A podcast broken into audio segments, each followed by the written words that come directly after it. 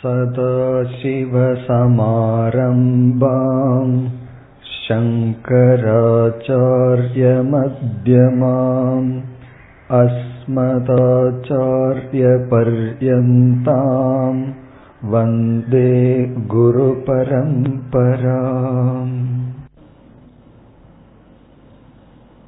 निमित्तं मनश्चक्षुरातिः प्रवृत्तौ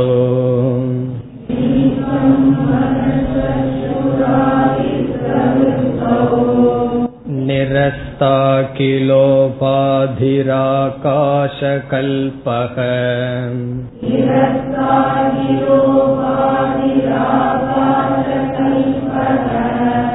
रविर्लोकचेष्टा निमित्तं यथा यः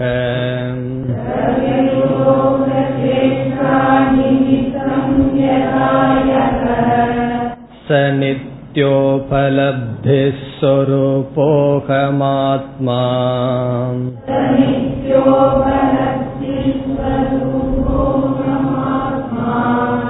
यमग्नियुष्णवन्नित्यभूतः स्वरूपम्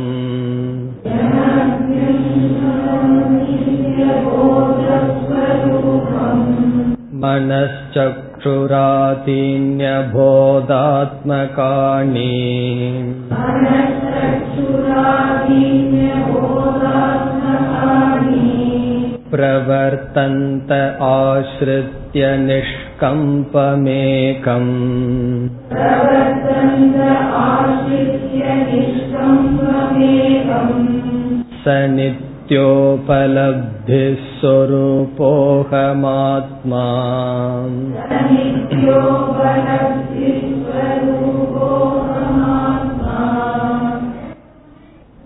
முதல் ஸ்லோகத்தில் ஹஸ்தாமலகர் அகம் சாட்சி சொரூபக என்று கூறினார்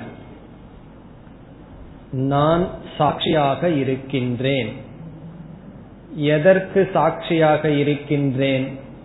மனச்சக்ஷுராதி பிரவருத்தௌ. மனதினுடைய இந்திரியங்களினுடைய செயலுக்கு நான் சாட்சி. சாட்சி என்பதற்கு இங்கு இவர் பயன்படுத்திய சொல் நிமித்தம். மனம் கண்கள் முதலியவற்றினுடைய செயலுக்கு நான் நிமித்தமாக இருக்கின்றேன். எப்படி என்று உதாரணம் மூலமாக சூரியனானவன் மக்களுடைய செயலுக்கு எப்படி நிமித்தமோ அப்படி நிமித்தம் என்று சொன்னார். பிறகு இரண்டாவது ஸ்லோகத்தில் நான் எப்படி சாட்சி என்றால் அனைத்துக்கும் அதிஷ்டான ரூபமாக சாட்சியாக இருக்கிறேன் என்று சொன்னார். இதனுடைய பொருள் மனம் முதலியவைகள் செயல்பட வேண்டும் என்றால் என்னை சார்ந்துதான் அவைகள் செயல்படுகின்றன. காரணம் என்ன? அபோதாத்ம காணி மனமும் சக்ஷுகு முதலிய இந்திரியங்கள் ஜடமாக இருக்கின்ற காரணத்தினால் என்னை சார்ந்து அவைகள் செயல்படுகின்றன என்று நான் அனைத்துக்கும் ஆதாரமாக அதிஷ்டானமாக இருக்கின்றேன் என்று கூறினார். இனி மூன்று நான்கு இந்த இரண்டு ஸ்லோகங்களில் மனம் முதலியவைகள் மித்தியா என்ற கருத்துக்கு வருகின்றார்.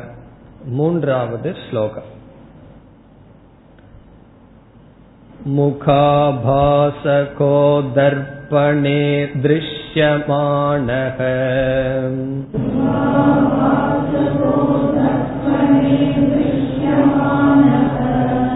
मुखत्वात् पृथक्त्वेन नैवास्ति वस्तु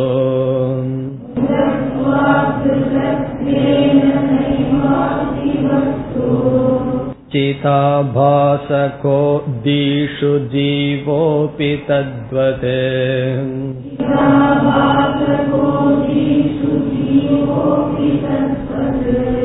स नित्योपलब्धिः स्वरूपोऽहमात्मा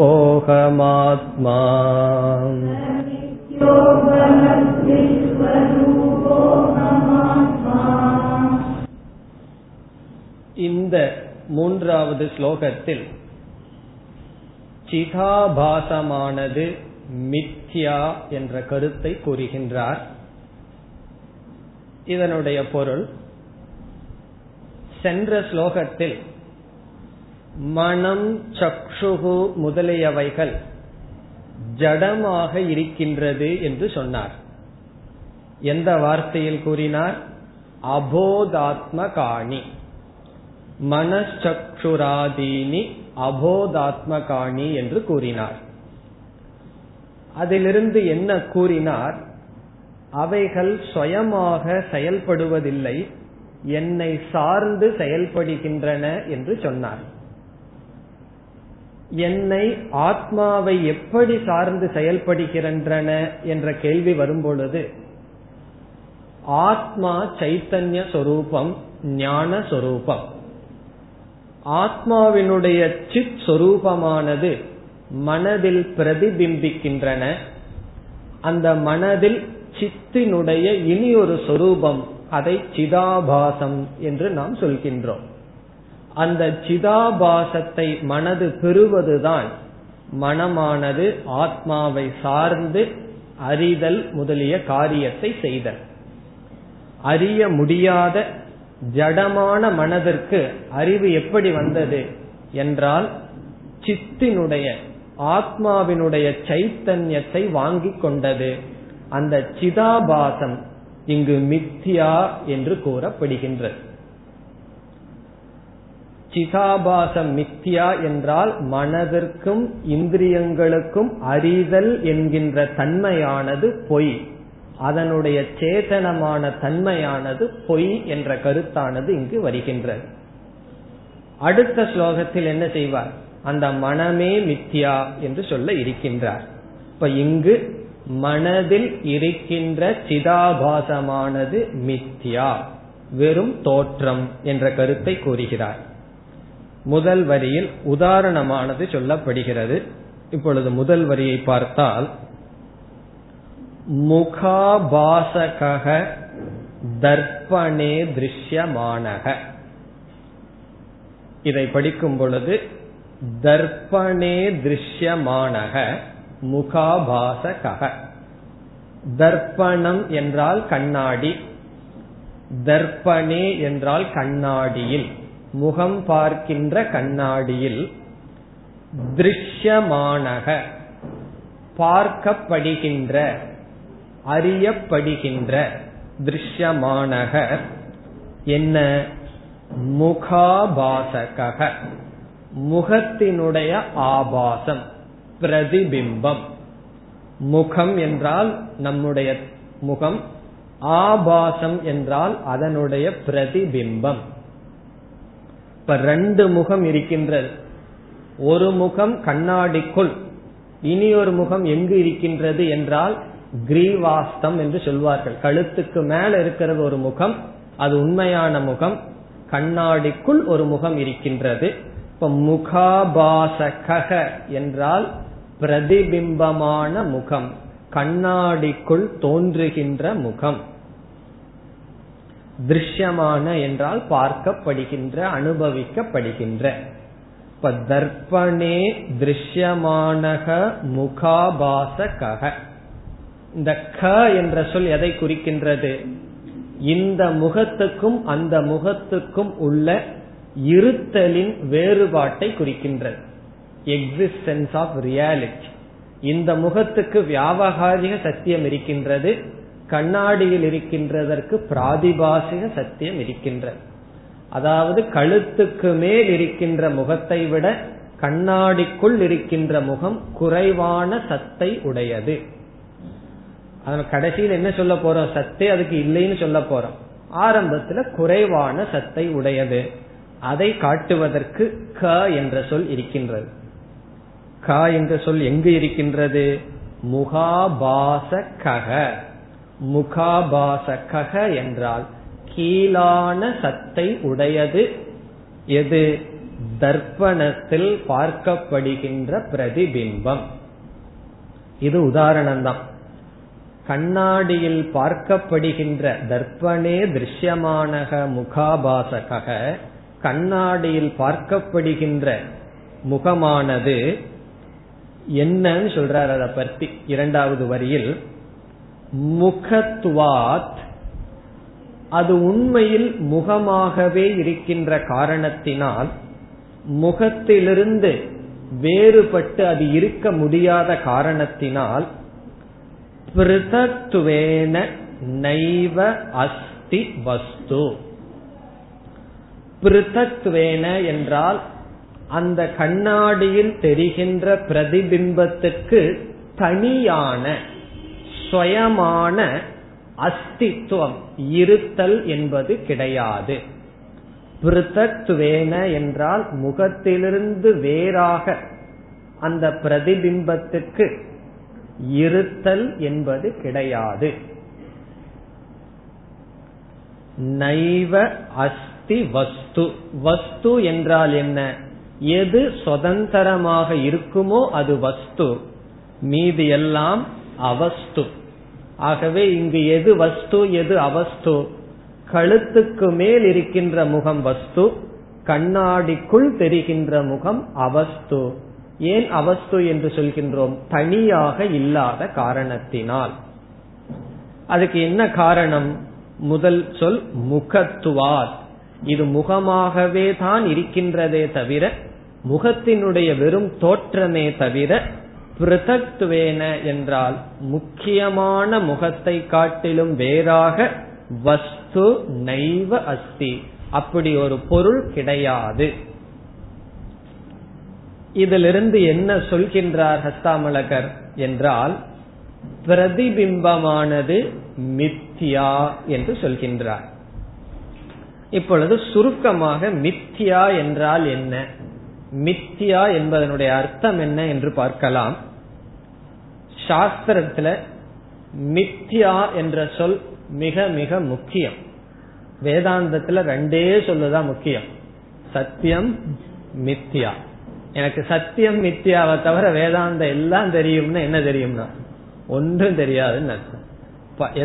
ஆரம்பத்துல பிரம்மைவ சத்தியம் ஜெகத் அனைத்தும் மித்தியான்னு சொல்லி படிக்க வருவோம். அது ஆரம்பம். கடைசி கிளாஸ்ல என்ன புரிஞ்சுட்டு போவோம்? இதேதான். ஆரம்பமும் இதுதான் முடிவும் இதுதான். எல்லா முயற்சியும் எதுக்குன்னா? இந்த ரெண்டுக்கு தான் பிரம்ம சத்தியம் ஜெகத் மித்யா. இதை புரிந்து கொள்வதற்கு தான் மித்யாவுக்கு பல விதமான லட்சணங்கள் இருக்கின்றன. விதவிதமான கோணத்துல மித்யாவுக்கு லட்சணம் கொடுக்கலாம். எது காரியம் தது மித்யா எது நிஷித்தம் தது மித்யா என்று பலவிதமான லட்சணம் இருக்கின்றது. அதுல வந்து இந்த இடத்துல ஆசிரியர் கொடுக்கிற லட்சணம் மித்யாவுக்கு மித்யாவை பற்றி பேசும் பொழுதே சத்தியத்தினுடைய துணை இல்லாம மித்யாவை பற்றி பேச முடியாது. ஆகவே எது சுதந்திரம் தது சத்தியம் எது பரதந்திரம் தது மித்யா அந்த லட்சணத்துக்கு வருகின்றார். இப்ப எது சுதந்திரம் எது என்றால் எந்த ஒன்று சுதந்திரமாக இருக்கின்றதோ ஸ்வத சத்தா தானாக இருக்கின்றதோ. இங்க நமக்கு முக்கியத்துவம் சத்தில் இருக்கு இருத்தல் என்பதில் இருக்கு. எது சுதந்திரமாக இருக்கின்றதோ அது சத்தியம். எது ஒன்றை சார்ந்து இருக்கின்றதோ அது மித்யா.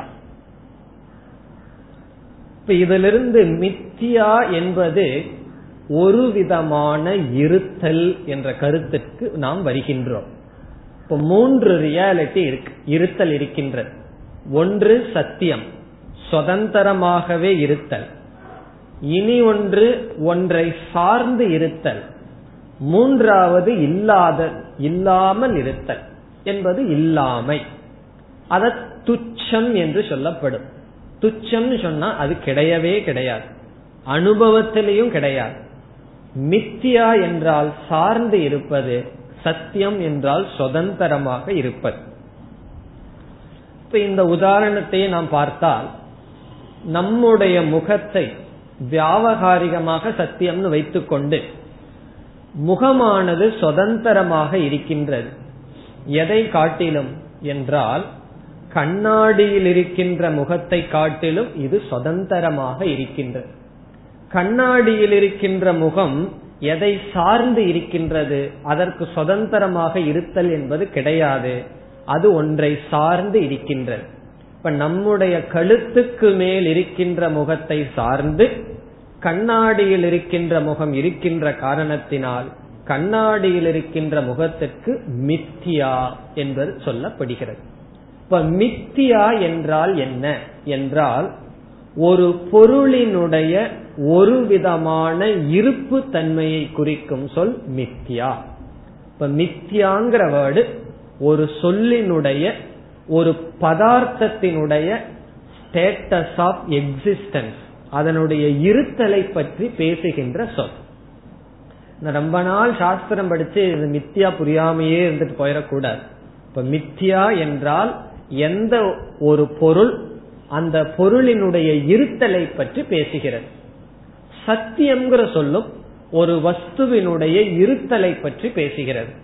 இப்ப சத்தியம் எப்படி பேசுது என்றால் அந்த பொருள் சுதந்திரமாக எதையும் சாராமல் இருந்து கொண்டே இருக்கிறது. மித்தியா என்றால் எந்த ஒரு வஸ்து ஒன்றை சார்ந்து இருக்கின்றதோ. கடைசியில என்ன ஞானத்துக்கு நம்ம வர்றோம்? ஆரம்பத்துல ஒன்றை சார்ந்து இருக்கின்றது என்று சொன்னாலும் இறுதியில் எப்படிப்பட்ட முடிவுக்கு வருகிறோம் என்றால் எது சார்ந்து இருக்கிறதோ அது இல்லை. ஆரம்பத்துல சொல்லிடுறோம். அது சார்ந்து இருக்குன்னு சொல்லி.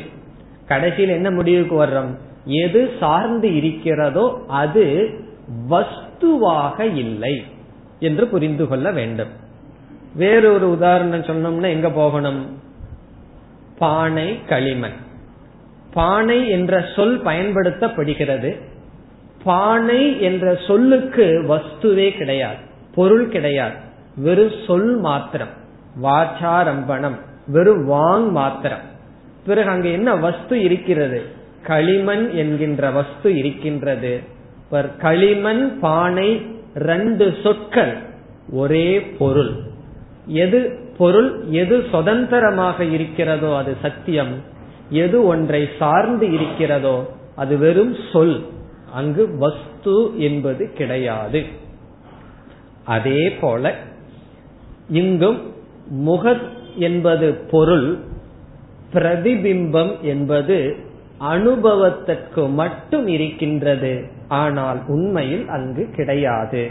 நம் அனுபவத்தில் இருக்கின்றது ஆனால் கிடையாது. மித்தியா என்பது பயனற்றதா இல்லையாங்கிறத பற்றி பேச்சு கிடையாது. இப்ப நம்மனால இந்த உலகத்தை ஏன் மித்தியான்னு சொல்லி ஏற்றுக்கொள்ள முடியவில்லை? உடனே என்ன சொல்லுவோம்? இவ்வளவு பிரயோஜன உலகத்துல இருக்கேன்னு சொல்லி. முக கண்ணாடியில் தெரிகின்ற பிரதிபிம்பத்தினால பயன் இருக்கிறதா இல்லையா? நம்ம முகத்தை பார்க்க முடியுது. பிரதிபிம்பமே இல்லைன்னு வச்சுக்குவோமே நம்ம முகமே நமக்கு தெரியாது. மற்றவங்களுக்கு தான் தெரியும். அப்ப நம்ம நல்லா இருந்திருப்போம். சந்தோஷமா இருந்திருப்போம். ஒரு காம்ப்ளெக்ஸும் இருந்திருக்காது. ஆனா மற்ற நம்மளுடைய முகம் நமக்கு தெரிகிறதுனால நம்ம இப்படி இருக்கோங்கிற ஞானம் வருது. மித்தியா பொருள் பிரயோஜனத்தை கொடுக்கும். ஆனால் அது உண்மையில் கிடையாது. இப்ப உண்மையில் கிடையாதுங்கிற ஞானத்தில் என்ன பிரயோஜனம்னா? மோக்ஷங்கிற பிரயோஜனம். உண்மையில் இல்லை என்ற ஞானம் மோக்ஷம் என்ற பிரயோஜனத்தை கொடுக்கின்றது. இவ்விதத்தில் கண்ணாடியில் தெரிகின்ற பிரதிபிம்பமானது அது முகமாகவே இருக்கின்ற காரணத்தினால் தனியாக இல்லாத காரணத்தினால் அது ஒரு வஸ்து அல்ல என்று உதாரணத்தை சொன்னார். இனி அடுத்தபடியா உதாரணத்திலிருந்து எதுக்கு வருகின்றார்? சிதாபாசக தீஷு ஜீவோபி தத்வது இங்கு எது எதோடு ஒப்பிடப்படுகிறது என்றால் நம்முடைய தி என்றால் மனம் சக்ஷுகு என்ற அந்த கரணம் அல்லது சூக்ம சரீரம். இங்க தீஷு என்றால் சூக்ம சரீரத்தில் அந்த சூக்ம சரீரம் கண்ணாடிக்கு உதாரணமாக சொல்லப்படுகிறது. எது எதுக்கு எது எதுன்னு கரெக்டா புரிந்து கொள்ள வேண்டும். சூக்ம சரீரம் கண்ணாடிக்கு உதாரணம். இந்த சூக்ம சரீரத்துக்குள் சிதாபாசன் இருக்கின்றது. சைத்தன்யத்தினுடைய ஆபாசம் சிதாபாசம். அந்த சிதாபாசம் எதற்கு உதாரணம் என்றால் கண்ணாடியில் இருக்கின்ற பொய்யான முகத்துக்கு உதாரணம். உண்மையான முகம் என்பது சைத்தன்யம் ஆத்மா இங்கு சொல்லப்படுகின்ற நித்திய உபலப்தி சொரூபம். அப்ப நம்முடைய கழுத்துக்கு மேல் இருக்கின்ற முகம் ஆத்மாவுக்கு உதாரணமாகவும் சூக்ம சரீரம் கண்ணாடிக்கு உதாரணமாகவும் அந்த சூக்ம சரீரத்துக்குள் இருக்கின்ற சிதாபாசமானது கண்ணாடிக்குள் இருக்கின்ற முகத்துக்கு உதாரணமாகவும் சொல்லப்பட்டு இங்கு என்ன சொல்கின்றார்? தீஷு ஒரு வார்த்தையை சேர்த்திக்கணும். திருஷ்யமானக சிதாபாசக தீஷு என்றால் மனதிற்குள் சூக்ம சரீரத்துக்குள் பார்க்கப்படுகின்ற அறியப்படுகின்ற சிதாபாசமானவன் யார்னா? அவனைத்தான் என்னன்னு சொல்றமா? ஜீவக. அந்த ஜீவனானவன் சிதாபாசகங்கிறதையே இங்கு இனி ஒரு சொல்லுல ஜீவகன்னு சொல்றார். அப்ப அந்த ஜீவகங்கிறது எங்க சேர்க்கணும்? தீஷு திருஷ்யமானக சிதாபாசக ஜீவக. அபி அவனும் தத்வது. அது போல. அது போலன்னு சொல்லிட்டார். எது போல? என்றால் இரண்டாவது வரி அப்படியே மீண்டும் படிக்கணும். எது போல என்றால் சைத்தன்யத்துவாத் பிருதத்துவேன நைவாஸ்தி வஸ்து. அங்க முகத்துவாத்துன்னு சொன்னார். இங்க சைத்தன்யத்துவாத் சைத்தன்யமாகவே இருக்கின்ற காரணத்தினால் அந்த சிதாபாசத்திற்கு தனியாக இருத்தல் என்பது கிடையாது. நைவாஸ்தி வஸ்து என்றால் அதற்கு இருத்தல் என்ற தன்மை கிடையாது. யாருக்கு? அந்த சிதாபாசனுக்கு. முதல் இரண்டு வரியில் உதாரணத்தை சொன்னார். மூன்றாவது வரியில் தாஷ்டாந்தத்தோடு சம்பந்தப்படுத்தி என்ன முடிவுக்கு வந்தார்? மனம் அது சுருக்கமா சூக்ம சரீரம். அந்த சூக்ம சரீரத்திற்குள் இருக்கின்ற சிதாபாசமானது மித்தியா என்று சொன்னார். இங்கு கண்ணாடிக்குள் தெரிகின்ற முகமானது முகத்திலிருந்து வேறுபட்டதா? எப்படி என்பதில் சாஸ்திரத்தில் பெரிய விசாரம் இருக்கின்றது. அத்வைதத்துக்குள்ளேயே பல மதங்கள் இருக்கின்றது. இந்த கண்ணாடி போனவுடன் கண்ணாடியில் இருக்கின்ற முகம் என்ன ஆகின்றது அது ஒரிஜினல் முகத்தோட வந்து சேர்ந்துக்குதா? அது என்ன ஆகின்றதுங்கிறது ஒரு பெரிய விசாரம் இருக்கின்றது. இங்கு எந்த அடிப்படையில் சொல்கிறார் என்றால் அந்த முகமும் இந்த முகமும் ஒன்றுதான் என்ற அடிப்படையில் சொல்கின்றார். அதே போல் சாஸ்திரத்தில் இனி ஒரு விசாரமும் இருக்கின்றது. ஜீவக என்ற சொல்லுக்கு என்ன பொருள் என்றால் பிரசித்தமாக மூன்று தத்துவம் சேர்ந்தது ஜீவக என்ற சொல்லினுடைய பொருள். என்ன மூன்று ஒன்று ஆத்மா முக்கியமான ஆத்மா இனி ஒன்று சூக்ம சரீரம் இனி ஒன்று மூன்றாவது சூக்ம சரீரத்தில் இருக்கின்ற சிதாபாசம். இந்த மூன்றும் சேர்ந்து ஜீவக என்ற சொல்லால் குறிக்கப்படுகிறது. அப்ப ஜீவக என்று சொன்னால் என்ன பொருள் நமக்கு வருகின்றது? ஆத்மா அல்லது சித் அந்த கரணம் அல்லது சூக்ம சரீரம் சிதாபாசக. இந்த மூன்றும் சேர்ந்து ஜீவக என்பதுதான் பொதுவாக நாம் பயன்படுத்தி வருகின்ற பொருள். இப்ப எப்பெல்லாம் ஜீவன் சொன்னமோ அந்த ஜீவங்கிற சொல்லல ஆத்மாவும் இருக்கு சிதாபாசமும் இருக்கு சூக்ம சரீரமும் இருக்கு. சில இடங்களில் சில ஆசிரியர் என்ன செய்வார்கள்? ஜீவகங்கிற சொல்லல ஆத்மாவை எடுத்து விடுவார்கள். வெறும் மனசும் சிதாபாசம் மட்டும் ஜீவன் சொல்லப்படும். அந்த அர்த்தத்தில் அஸ்தாமலகர் இங்கு ஜீவகங்கிற சொல்ல பயன்படுத்துறார். இப்ப இந்த இரண்டாவது அர்த்தம் என்ன? ஜீவகங்கிற சொல்லல முக்கிய ஆத்மாவே வராது முழு ஜீவனுமே பொய் தான் என்ன இருக்கும்?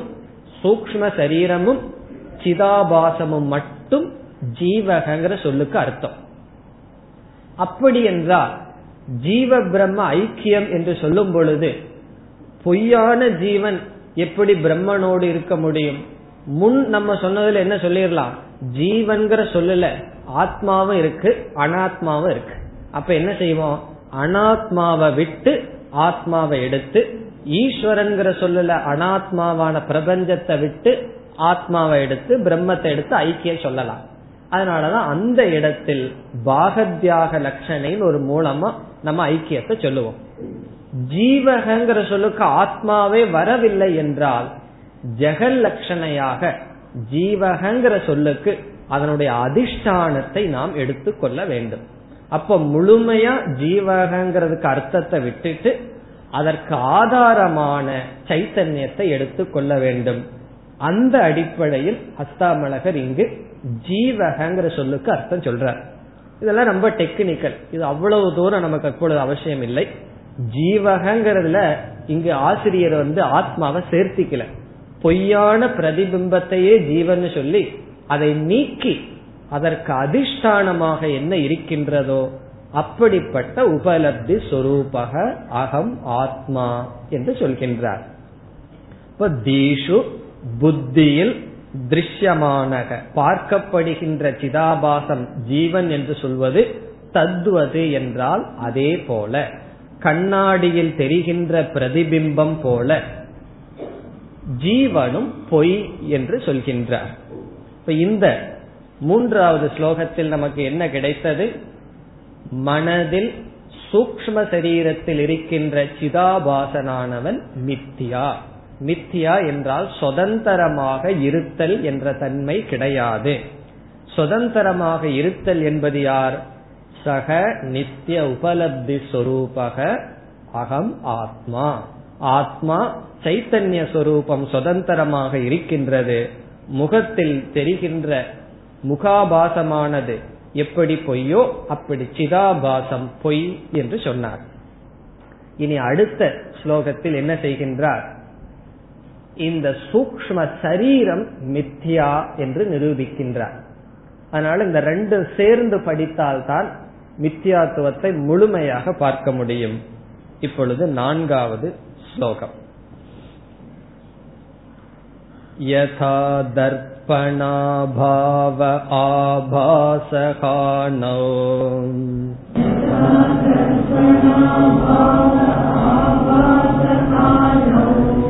मुखं विद्यते कल्पनाहीनमेकम्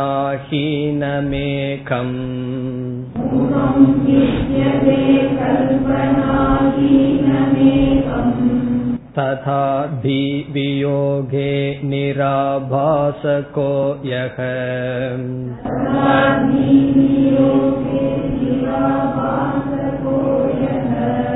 स नित्योपलब्धिः स्वरूपोऽहमात्मा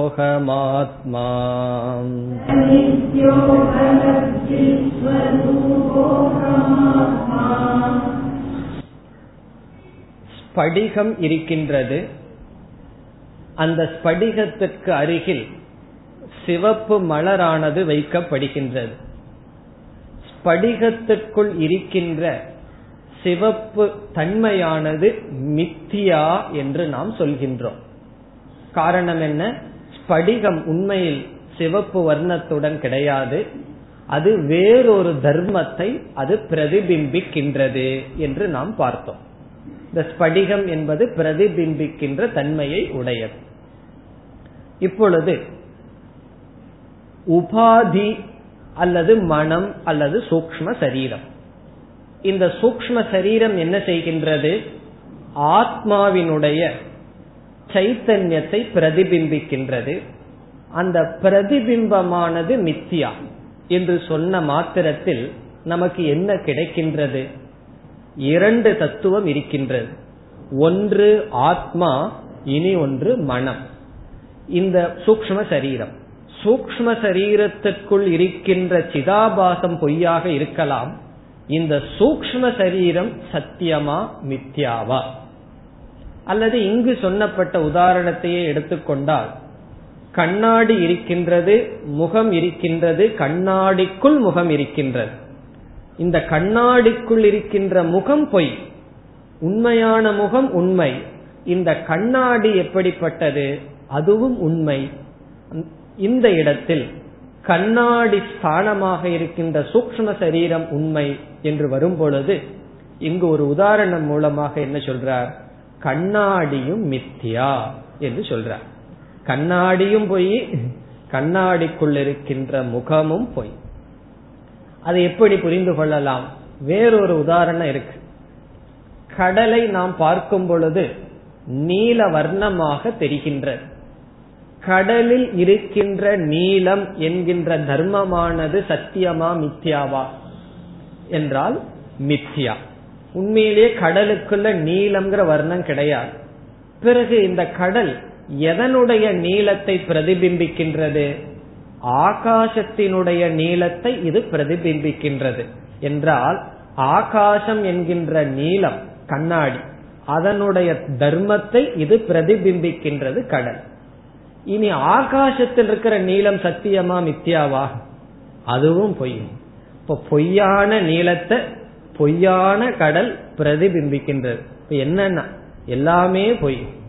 கடலும் பொய் கடலில் இருக்கின்ற நீளமும் பொய் அது பிரதிபிம்பிக்கின்ற ஆகாசத்தில் இருக்கின்ற நீளமும் பொய். அதே போல நம்முடைய சூக்ம சரீரமும் பொய். அதுக்குள்ள இருக்கின்ற சிதாபாசமும் பொய். அந்த கருத்தை இங்கு சொல்றார்.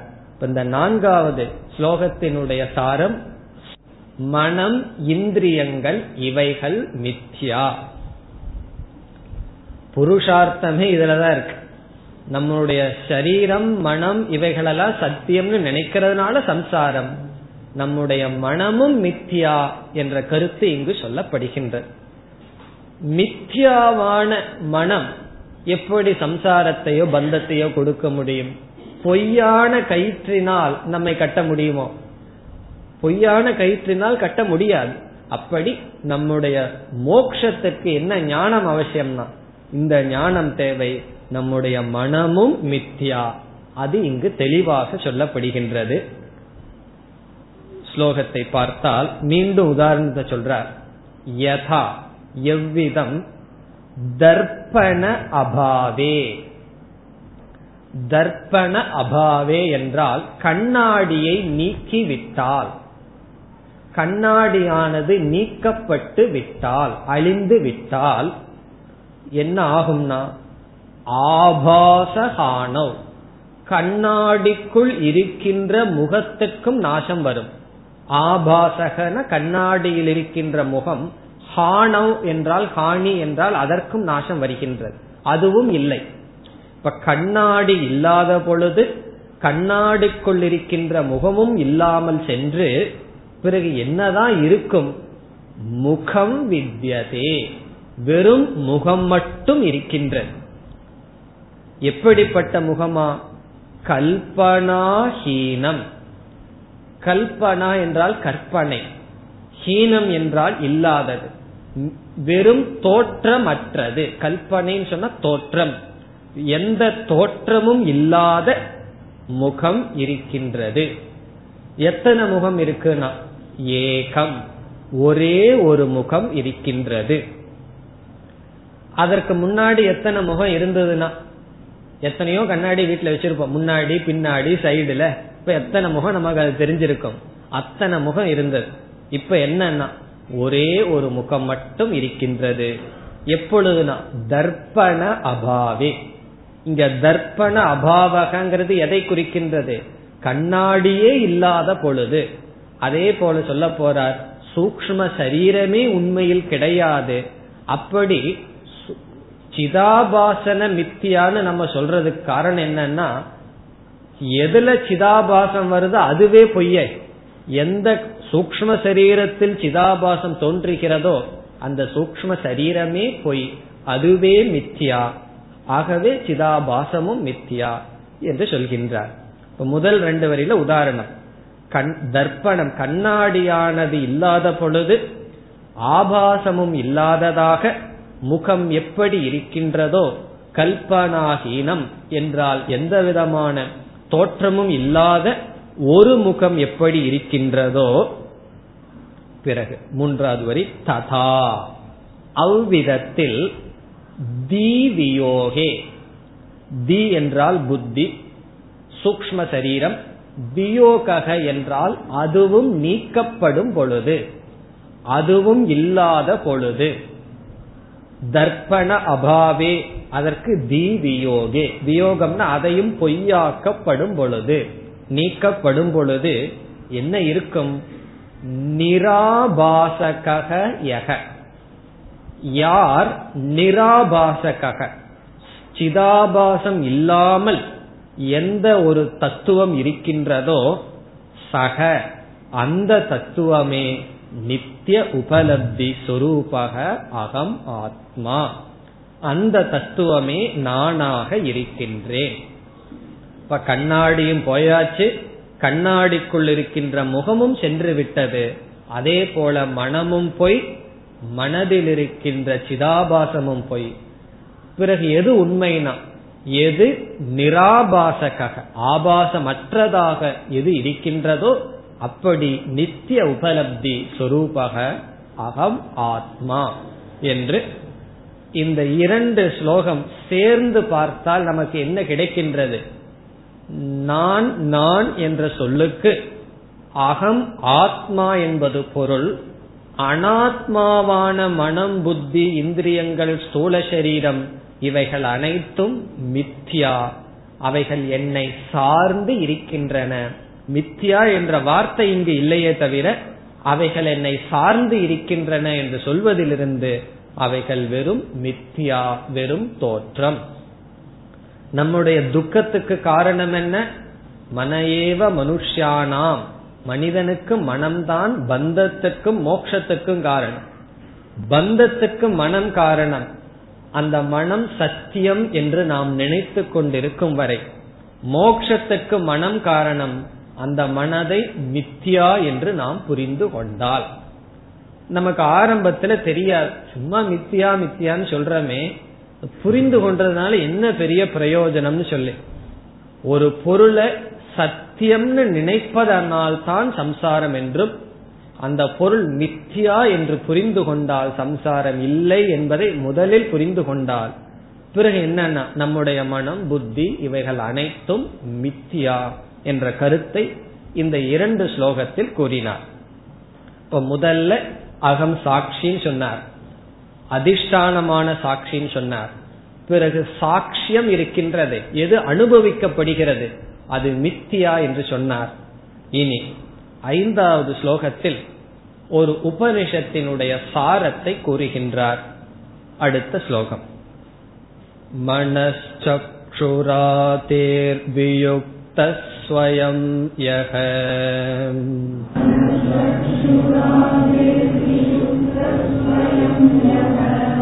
मनश्चक्षुरातेर्मनश्चक्षुरातिः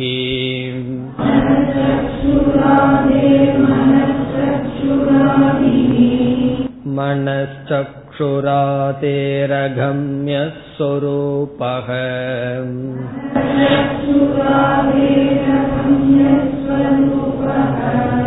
स नित्योपलब्धिः स्वरूपोऽहमात्मा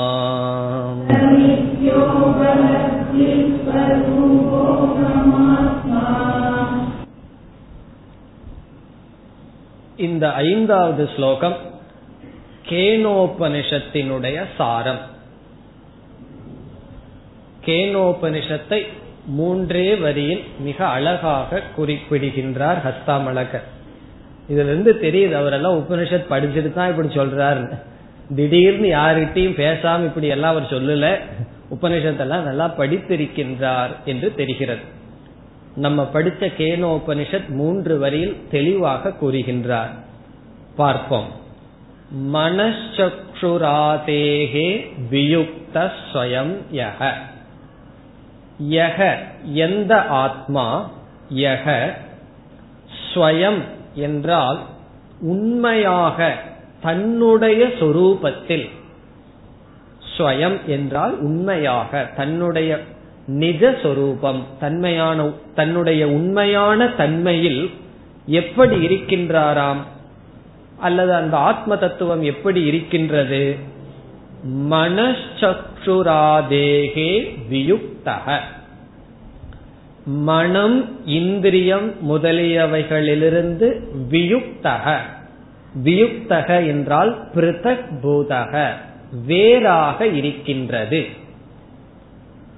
எந்த ஒரு தத்துவம் ஆத்மா அல்லது எந்த ஒரு நான் உண்மையான அடிப்படையில் மனம் முதலியவைகளிலிருந்து வேறாக இருக்கின்றதோ.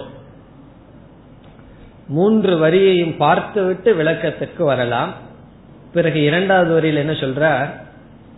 மனசக்ஷுராதேகே மனசக்ஷுராதிகி மனம் கண் முதலியவற்றுக்கு மனதிற்கும் கண்களுக்கும் மனதும் கண்ணுமாக இருக்கின்றது.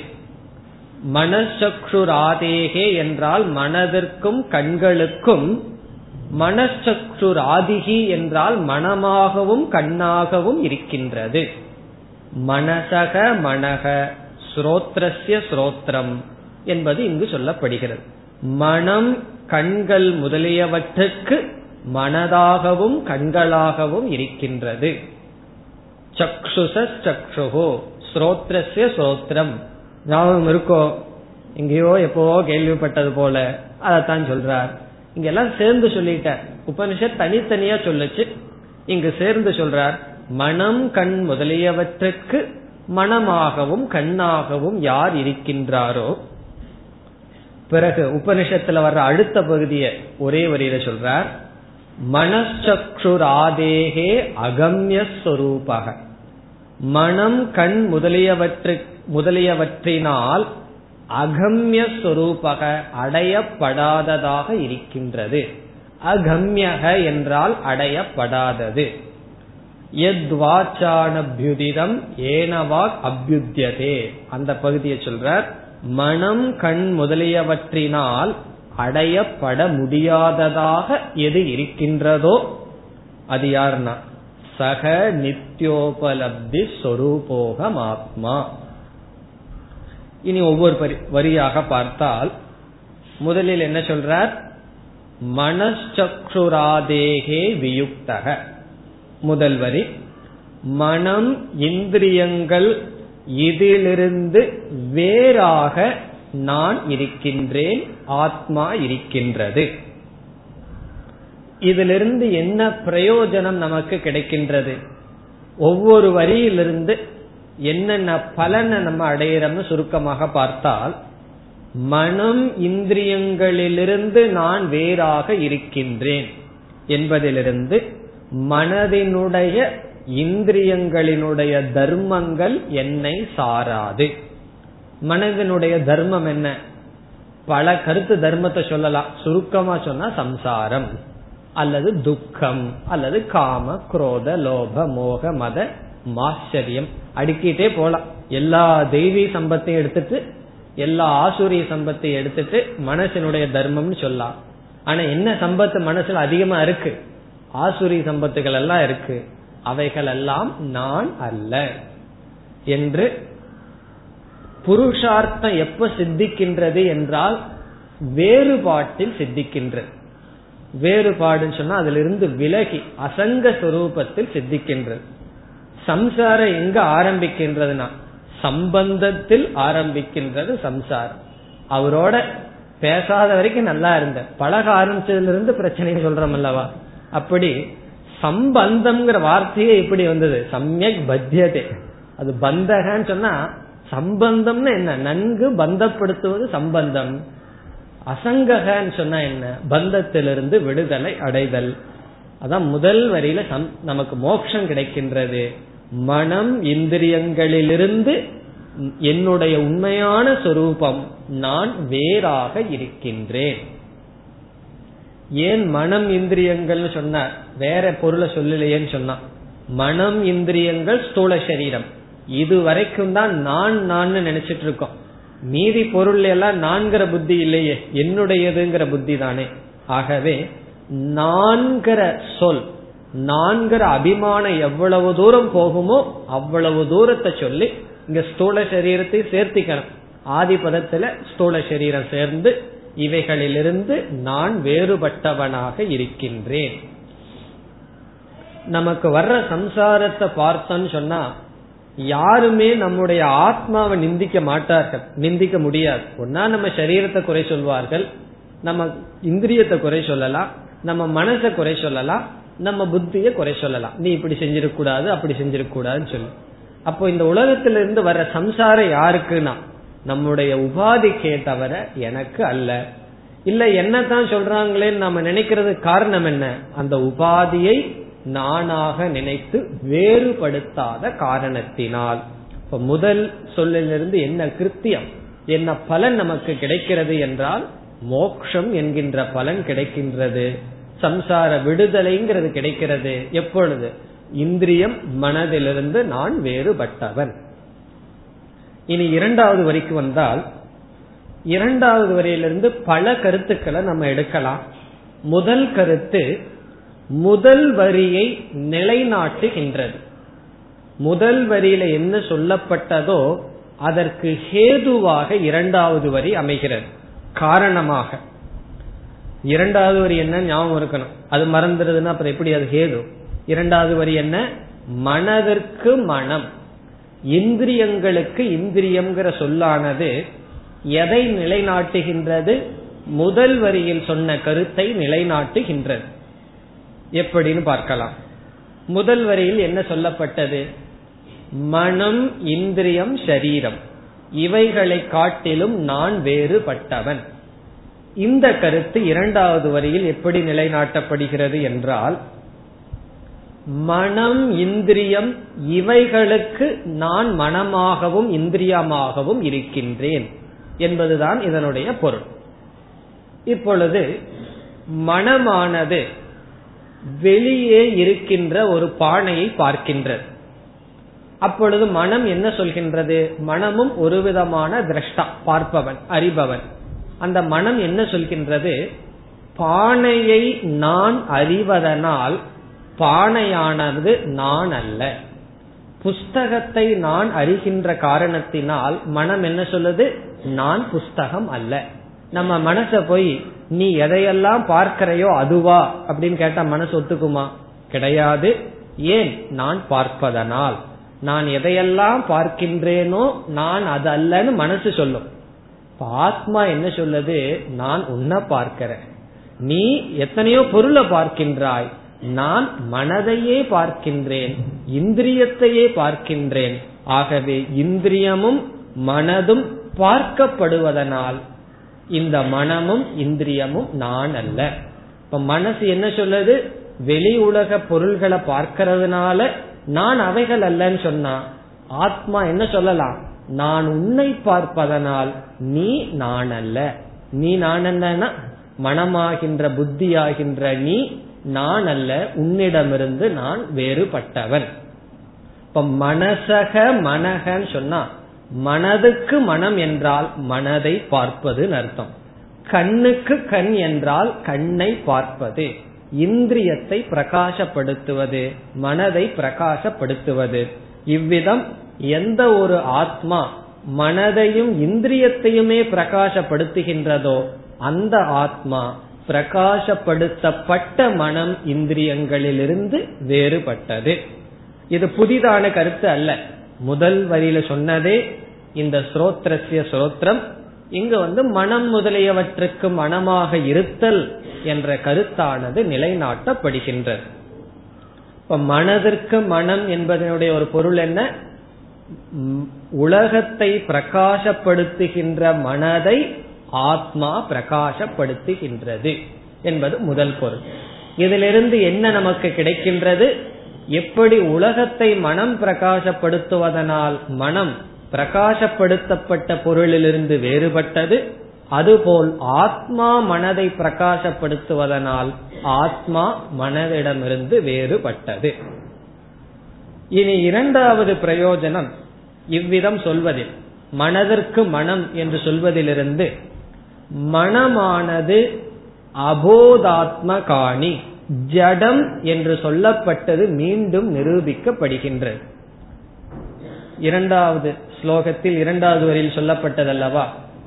அபோதாத்மகாணி ஜடமானது மனம் இந்திரியங்கள்னு சொல்லப்பட்டது. அதுவும் நிரூபிக்கப்படுகின்றது இந்த சொல்லினால். எந்த சொல்லினால் மனதினுடைய மனம் என்று சொல்வதனால். எப்படி நிரூபிக்கப்படுகின்றது என்றால் மனதிற்கு மனம் என்கின்ற தன்மை எதனால் வருகின்றதோ அது ஆத்மா. காதுக்கு காது என்ற ஸ்டேட்டஸ் தன்மை எதனால் வருகின்றதோ அது ஆத்மா. இப்போ ஒரு சிலையை செய்து அதுக்கு நம்ம போல காது நம்ம போல மூக்கெல்லாம் வச்சு அது கேக்குமா அல்லது நுகருமா? நுகராது காரணம் என்ன? அங்க ஸ்ரோத்ரம் என்ற சக்தி அங்கு கிடையாது. காரணம் அதை கொடுக்கின்ற சிதாபாசம் சிதாபாசத்தை கொடுக்கின்ற சைத்தன்யம் அங்கு வெளிப்படவில்லை. சைத்தன்யம் இல்லைன்னு சொல்லிடக்கூடாது. சைத்தன்யம் வெளிப்படவில்லை. அதே போல மனதிற்கு மனம் என்கின்ற ஸ்டேட்டஸ் தகுதியை யார் கொடுக்கிறார்களோ அவர்கள்தான் உண்மையான மனம். இதிலிருந்து என்னன்னா மனம் சுயமாக மனமாக இல்லை. மனம்னு சொன்னாவே அறிகின்ற தத்துவம். அறிவது சுயமாக அறிவது அல்ல. ஆத்மாவை சார்ந்து அறிகிறது. ஆகவே அவைகள் ஜடம் ஆத்மா சைத்தன்ய சொரூபம் என்று மனதிற்கு மனம் என்று சொல்வதிலிருந்து என்ன கிடைக்கின்றது? மனம் ஜட சொரூபம் என்று கிடைக்கின்றது. இனி இதிலிருந்து இனி ஒரு கருத்து நமக்கு கிடைக்கின்றது. என்ன கருத்துன்னு சொன்னா மனதில் அனுபவிக்கப்படுகின்ற சைத்தன்யம் சிதாபாசமானது மித்தியா ஏற்கனவே பார்த்ததான் அதுவும் இந்த சொல்லிலிருந்து கிடைக்கிறது. அதனாலதான் உபனிஷத் ரொம்ப சாதாரணமான வார்த்தையை பயன்படுத்தல. ஒரே ஒரு ஸ்ரோத்ரஸ்ய ஸ்ரோத்திரம்னு சொல்லிடுது. எல்லா கருத்தையும் அந்த ஒரு வார்த்தையிலிருந்து நம்ம எடுக்கலாம். ஸ்ரோத்ரஸ்ய ஸ்ரோத்திரம் காதுக்கு காது கண்ணுக்கு கண்ணுன்னு சொன்னதே. அந்த ஒரு கருத்திலிருந்து இவர் சொன்ன எல்லா கருத்தும் எடுக்கப்படுகிறது. எப்படி என்றால் மனம் இந்திரியங்கள் இவைகளில் இருக்கின்ற சைத்தன்யம் பிரதிபிம்பம் ஆத்மாவை சார்ந்தது என்று சொன்னால் மனதில் இருக்கின்ற சைத்தன்யம் மித்தியா. மனதில் அனுபவிக்கப்படுகின்ற ஞான சொரூபமானது மித்தியா என்று எப்பொழுது நமக்கு கிடைக்கும் என்றால் மனதிற்கு மனம் என்று ஒரே ஒரு சொல்லினால் தான் கிடைக்கும். இப்படி சொல்வதிலிருந்து உபனிஷத் என்ன சொல்ல விரும்பியது? மனதில் அனுபவிக்கப்படுகின்ற சைத்தன்யத்தை எடுத்துவிட்டால் மனம் என்ற சொல் அதற்கு செல்லாது. உதாரணமாக ஒரு பொருள் அந்த பொருளினுடைய இருப்பை எடுத்து விட்டால் அந்த பொருள் அங்கு இருக்குமா? தங்கத்திடம் இருந்த இருப்பை எடுத்தால் தங்கம்னு ஒரு பொருள் இருக்குமா? ஆபரணத்திடமிருந்து இருப்பை ஒன்று எடுத்து விட்டால் ஆபரணம்னு ஒரு பொருள் இருக்குமா? என்றால் அதனிடம் இருக்கின்ற சைத்தன்யத்தை எடுத்தால் அது இல்லாமல் போகின்றது. வெறும் நாம ரூபம் ஆகவே மனசக மனக என்று சொல்வதிலிருந்து நமக்கு என்ன கிடைக்கின்றது? மனம் இந்திரியங்கள் மித்யா என்று கிடைக்கின்றது. இனி மூன்றாவது வரைக்கு வந்தால் உபனிஷத்தில் பல மந்திரங்கள் மூலமாக எந்த பிரம்மன் வாக்கினால் விளக்கப்படாதோ ஆனால் வாக்கை எந்த பிரம்மன் விளக்குகின்றதோ என்றெல்லாம் சொல்லப்பட்டது. வாச்சோக வாச்சம் எல்லாம் சொல்லிட்டு எத் வாச்சானபியுதிதம் ஏன வாக் அபியுத்தியதே என் மனசான மனுதே ஏனாகுர் மனோமதம் எச்சுஷா சக்ஷுஷான பஷ்யதி என்றெல்லாம் சொல்லப்பட்டது. அந்த கருத்து இங்கு சொல்லப்படுகிறது. இதனுடைய பொருள் என்ன? மூன்றாவது வரியில் மனச்சக்ஷுர் மனம் இந்திரியம் கண்கள் முதலியவற்று முதலியவற்றினால் அகம்ய சொரூபக அடையப்படாத சொரூபம். இதிலிருந்து என்ன பிரயோஜனம்? உபனிஷத் இப்படி சொல்வதனால் என்ன நமக்கு? பிரயோஜனத்தை கொடுக்க விரும்புகிறது. எப்படி சொல்வதனால் மனதினாலும் இந்திரியத்தினாலும் ஆத்மா அறியப்பட முடியாது என்று சொல்வதனால் பல பிரயோஜனம் வருகின்றது.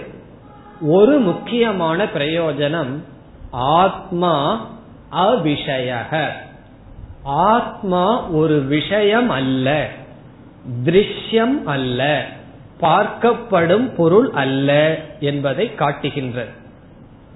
மனம் இந்திரியங்கள் இவைகளினால் அறியப்படாதது ஆத்மான்னு சொன்னா ஆத்மா விஷயம் அல்ல என்பது சித்திக்கின்றது. காரணம் என்ன? இந்த உலகத்தில் இருக்கிற எல்லா பொருள்களும் மனதிற்கும் இந்திரியங்களினாலும் அறியப்படுகின்ற பொருளாக இருக்கின்றது. இங்க வந்து பிரமாண அகம்யம். எந்த பிரமாணத்தினாலும் அறிய முடியாது என்று சொல்வதிலிருந்து ஆத்மா அப்பிரமேயம் பிரமேயம் அல்ல அறியப்படும் பொருள் அல்ல என்று நமக்கு தெரிகிறது. ஆத்மா அறியப்படும் பொருள் அல்ல நான் என்னை மற்றவர்கள் அறிகிறார்கள் சொல்லக்கூடாது. இந்த இடத்துல ஆத்மான்னு சொன்னா அகம். அகம் அபிஷயக நிதித்தியாசனம் அப்படி செய்யணும். அகம் அபிஷயகன்னு நிதித்தியாசனம் பண்ணணும். அபிஷயகங்கிறதுக்கு ரெண்டு அர்த்தம் இருக்கு. ரெண்டு சமாசத்துல ரெண்டு அர்த்தம் சொல்லணும். ஒன்று அகம் அந்நேஷாம் ந விஷயக. நான் மற்றவர்களுக்கு விஷயம் அல்ல நான் மற்றவர்களுக்கு விஷயம் அல்லன்னா நான் ஆத்மா. நான் மற்றவர்களுக்கு விஷயம் அல்ல இப்படி நம்ம நம்ம தியானிக்கணும். என்ன மற்றவர்கள் என்னை பார்க்கிறார்கள் என்னை இவ்விதம் பேசுகிறார்கள் தானே சம்சாரம் வருது. நான் மற்றவர்களுக்கு விஷயம் அல்ல. பிறகு இனி ஒரு அர்த்தம் என்னன்னு தெரியுமோ? ந வித்யதே விஷயக எஸ்ய சக அகம். எனக்கு விஷயம் இல்லை அகம் அபிஷயக யாரும் என்ன பார்க்கல நானும் யாரை பார்க்கவில்லை. இப்ப ரெண்டாவது அர்த்தம் என்ன தெரியுமோ? அபிஷயக அப்படின்னு சொன்னா எனக்கு விஷயமே கிடையாது அர்த்தம். ந வித்யதே விஷயக எஸ்ய சக அகம் அபிஷயக இப்ப அபிஷயகங்கிறதுக்கு நான்கிறதுக்கு அடைமொழி. எனக்கு எந்த பொருளும் இல்லை. என்னையும் யாரும் பார்க்க முடியாது. அப்ப என்னன்னா நானும் யாரையும் பார்க்கல என்னையும் யாரும் பார்க்கவில்லை. எனக்கு பொருள் இல்லைன்னு எப்படி சித்திக்குதுன்னா மூணு நாலு ஸ்லோகத்துல சொல்லிட்டார். இந்திரியங்களும் மனமும் மித்தியான்னு சொல்லிட்டார். மித்தியானா அங்க இல்லையே. இல்லாததுக்கு என்ன பார்க்கறது இருக்கு? அப்படி இந்த பிரபஞ்சம் நான் பார்க்கறதுக்கு இல்லை. என்ன பார்க்கறதுக்கு பிரபஞ்சம் கிடையாது. என்ன பார்க்கறதுக்கும் ஆள் இல்லை. நாம் பார்க்கறதுக்கும் ஆள் இல்லை. பராஞ்சி காணின்னு எது வரைக்கும்னா ஆள் இருக்கிற வரைக்கும் தானே வேடிக்கை பார்த்துட்டு இருக்கேன். ஒன்னு இல்லைன்னு சொன்னா பார்க்கறதுக்கும் ஆள் இல்லை. யாருமே இல்லைன்னா என்னையும் பார்ப்பதில்லை. இப்படிப்பட்ட ஆத்மாவாக நான் இருக்கின்றேன். இப்ப மனசக்ஷுராதேர் அகம்ய சொரூபக. இப்ப கேனோபனிஷத் ரொம்ப பெருசா இருக்கு. அது ஒன்றும் அவ்வளவு பெருசு இல்ல. சின்னதுதான்.